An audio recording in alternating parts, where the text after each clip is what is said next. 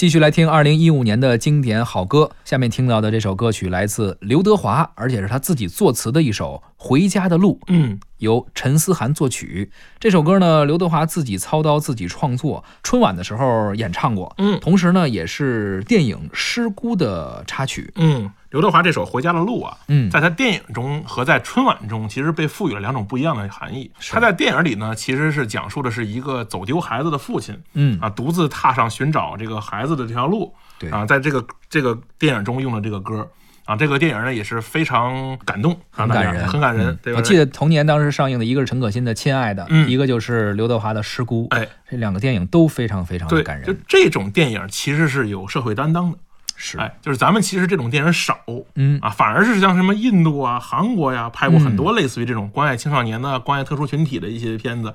咱们这两年呢，开始电影人们开始慢慢的有意识到，越来越通过自己的影响力，嗯通过电影这个手法，然后把一些社会的问题，然后把它拍出来让，让让让大家产生重视，然后得最后得到解决。我觉得这个是非常良好向上的一个方式。没错，哎，就是越来越多的现实主义题材的片子，通过这种强强合作的方式，比如说这个优秀演员、优秀导演在优秀的档期中放出来，他会给这些事件和给这些事件中的人们得到一些妥善解决的方式。还有一个很重要的环节就是，呃，资本也愿意投入到这样的电影中去。他不只是看一个短时的，比如说哎爆米花电影短时的利益，他也愿意去关注这些社会的一些现象。是，而且呢，这个歌咱们刚才说了，他在电影中呢，他是一个父亲寻找孩子的那条回家的路，也是呼唤孩子回家的那条路。但在春晚上，它又有另外一种意义，就是说，呃，大家得团圆。哎，过节哎，了嘛，过节，它又有，它又被赋予了春运呢、一些这种，又是又又是一个这个社会问题的一个大的集中的体现，让大家通过这首歌去感受到，比如说在回家路上的艰辛，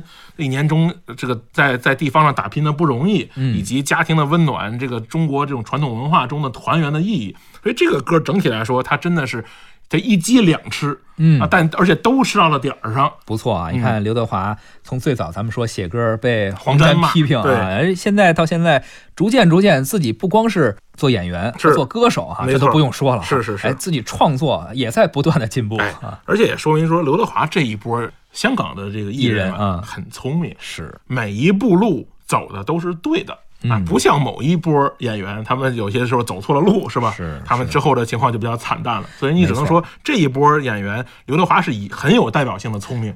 他这个代表性，你看代表了怎样一个团体啊？嗯你来分析这些人啊，嗯，对自己要求非常严格，对，就是艺人一定要爱惜自己的羽毛。是啊，你不能够整那些乱七八糟的。没错刘德华艺术生命这么长，对咱们之前也聊过一些艺人，嗯嗯凭什么他这么多年，光是说呃有实力、对有颜值吗？是不仅仅如此，对，肯定是自己对自己有一个不断的要求，符合时代的与时俱进的一个要求。是，同时呢，不沾那些乱七八糟的事儿。哎，哎这也是给很多艺人做了一个榜样。是的，好吧，咱们来听一下刘德华演唱的这首《回家的路》。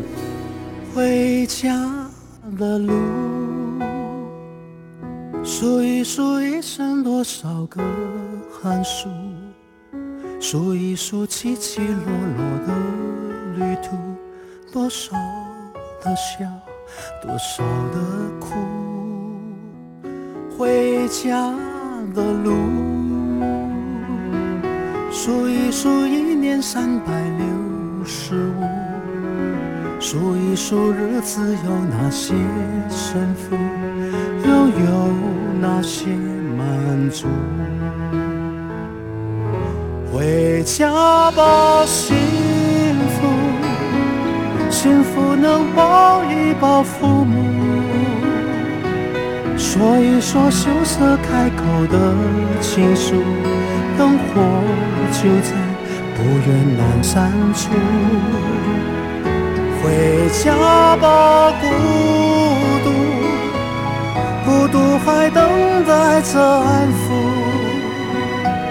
脱下那一层一层的西服，吹开心中的雾。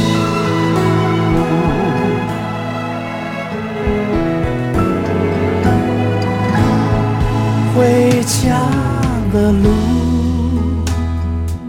数一数一年快乐的指数，数一数一天脾气的起伏。什么是贫，什么是富？回家的路，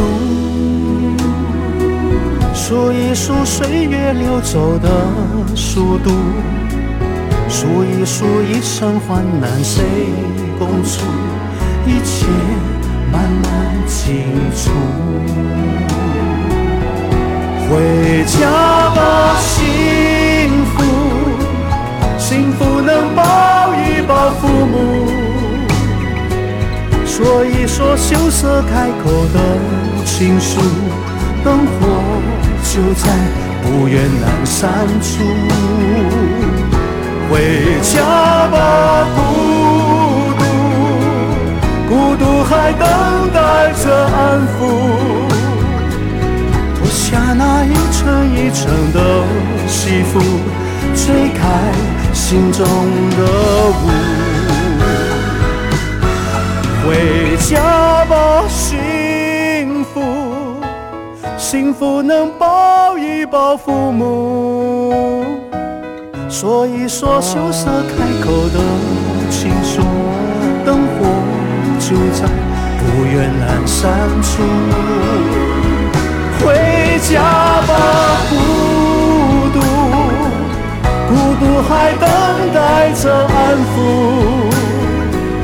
脱下那一层一层的西服，吹开心中的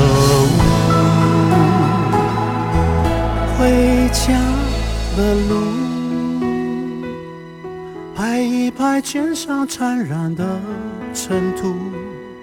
再累也一样坚持的脚步，回家真的幸福。